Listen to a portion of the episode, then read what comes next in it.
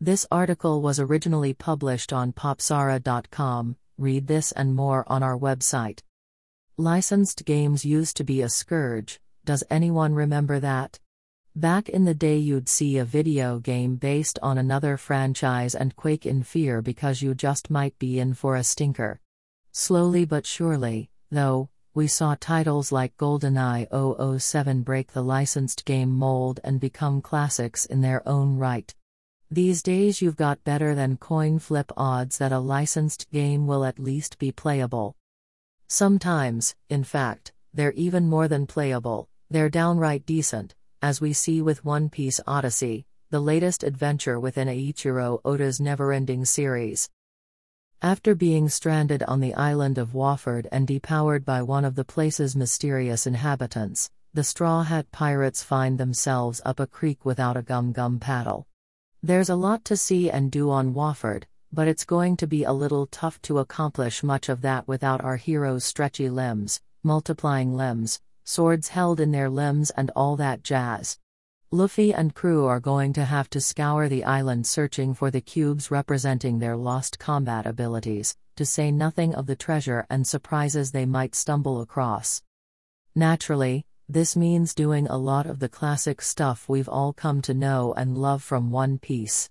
That's actually kind of literal, since a fair chunk of Odyssey is spent replaying events from the series, but it also refers to the gameplay.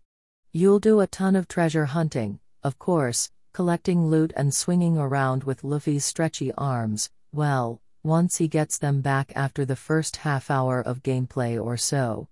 Other characters offer alternative exploration options to help you plunder Waford for all it's worth, and you're going to need to be thorough in order to find power cubes, new gear, and more.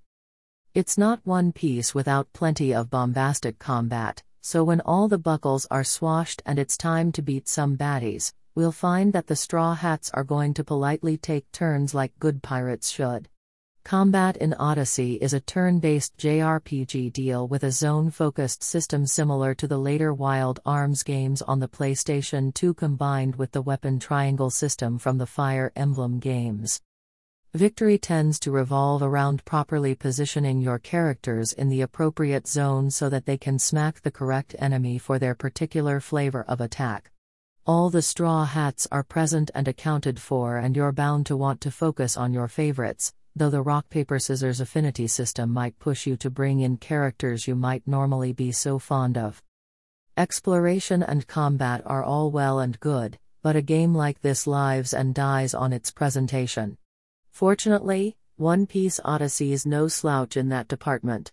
Luffy and the crew look fantastic in 3D and they've got wonderful animations to match, particularly in combat. Likewise, the score and voice acting are all exactly what you'd expect from a game meant to appeal to fans first and foremost. My one regret is the rap intro song from the 4Kids localization of One Piece isn't present, but I'm sure mods will be available soon enough to make that the combat theme, and the exploration theme, and the menu theme, themes galore. One Piece Odyssey doesn't do much previous games haven't, but it's still a journey worth taking. While there's some quirks here and there, at its heart this is a turn-based JRPG with some exploration elements and a fine coat of polish to level everything out. That shouldn't be a problem for the target audience as they're bound to be thrilled with Odyssey. Newcomers to the One Piece saga, though, may want to check out something a little earlier in the series timeline in order to avoid being left behind. Thanks for listening.